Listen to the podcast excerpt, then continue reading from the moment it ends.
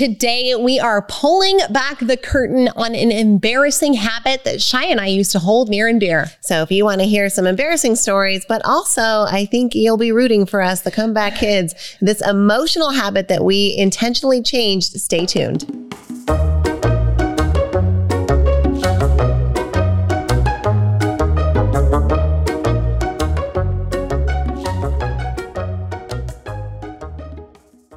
One of our proudest business accomplishments is what we've been able to do with Squeeze In franchising.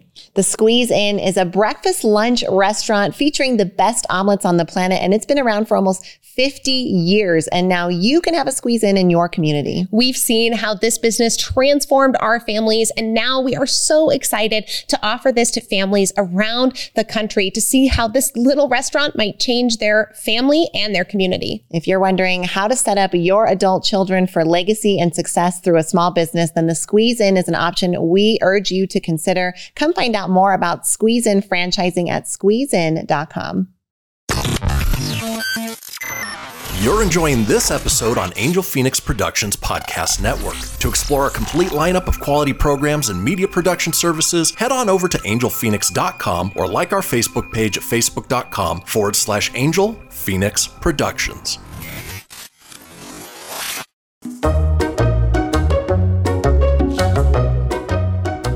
We talked about in our longer form episode this week that habits are so much more than just behavioral.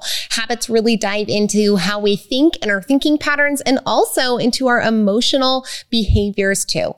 So we have an emotional behavior that we identified in ourselves and we decided we wanted to get rid of. And it's it's taken time, and we, we still continue to form the myelin sheath around that neurosynapses highway in our brains. But it was a, it was a deeply formed habit of judging others and then vocalizing that judgment in the form of talking smack. And that was talking smack behind closed doors with just one another about those judgments, talking smack with other people about people's judgments that we had, and sometimes talking smack loud enough that the person we were smack talking about could hear. Which is exactly what we want to bring forward today, and exactly the situation that put this bad habit in front of our faces in a way that made us want to change it. So here's the scenario. Uh, many of you, our listeners, are from our Maxwell Leadership family, and you You know that twice a year we get to gather in Orlando and have an amazing International Maxwell Conference, which is so fun, and we love to do it. So we were on one of those flights, uh, the second flight from Phoenix to, uh, to Orlando, where we land, and we land in Orlando. Now you get up early. It's a long day of flying. You've been there. You're towards the back of the plane.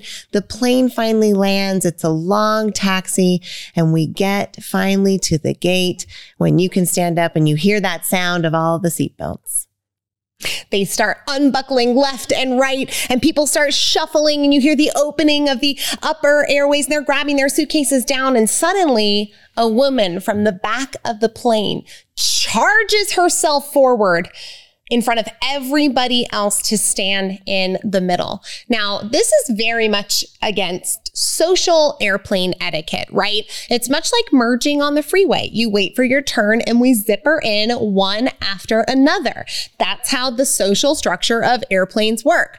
But in this case, the woman came from significantly further back than we were and rushed up to be right in front of our seats. Now, what happened next, we can't say we're necessarily proud of. We were outraged and we made it known. Now, it started with the looks, right? She comes surging up.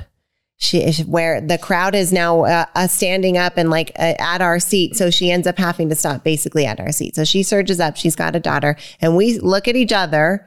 And then we like look at her, and we're doing the big eyes, and we're looking at other passengers around us, like the audacity of this woman to surge from the back to take my spot in this air. Like these are the, the indignant feelings rising enough that we start to vocalize kind of in a whisper to each other, like, can't believe that. Like, this is just crazy. Like she, like she just charged up here in front of everyone. And at first we're whispering, but then the passenger that's next to us starts nodding along with what we're saying. So we start talking louder. And the people we were making eye contact with before with the big eyes, they start nodding along too. So we start talking louder. And before we know it, Shyla and I are loudly pronouncing to the claim, to the plane at large that it is so rude to just surge in front when everyone has their turn to get off this plane. They did not talk about any delays happening from where I just can't believe that people would do that. With the woman standing right about two feet away from us, she physically starts shrinking and turning more and more from us with her kind of, I would say, teenage, maybe young twenties daughter. Uh, and they're kind of, you know, whispering, and she starts to kind of back off a little bit, but there's now people behind her too. So she's trying to sort of push back and just shuffling. So it's, a, it's tense. But she gets off and we get off, and we, we, we you know, we the the indignation begins to kind of settle out of us, and and we see her down at the, you know, baggage, and we're still having the tremors of kind of like everybody gets off at the same time. You know, boy, did you really make it here earlier? Right. And we start to feel that way. And, and then we get our bags and we get in the Uber and we realize, O M G. I feel disgusting. I feel disgusting that I let another human being feel that way because of my judgments about their behavior, when in the end, it didn't endanger me, it didn't hurt me, it didn't anything. And I, as I said, that Kay said, O M G, I'm so glad you said that, because me too. Our espoused values are those of loving people, of being community oriented and friendly individuals, of being the type of people who bring others into our warm energy and make them feel safe. And we saw such dissonance between our behavior and our what we say we are and who we proclaim to be, that we decided we had to make a change, not just from the what we say, but how we felt on the inside. We couldn't do this to other people anymore. And that meant not just the crap talking like on the plane, but the crap talking behind the closed doors, the crap talking to each other, the, the bonding with other people over the table of, of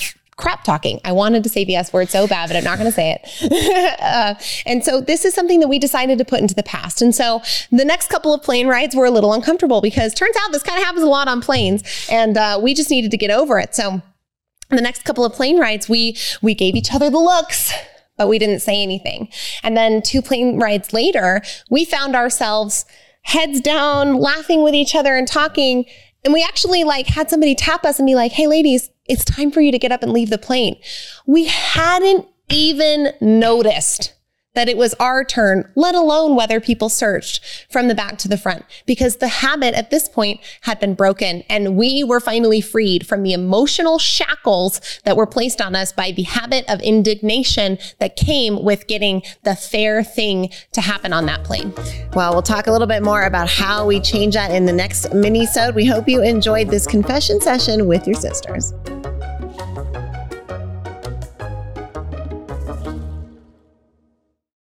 This podcast was a production of Angel Phoenix Productions.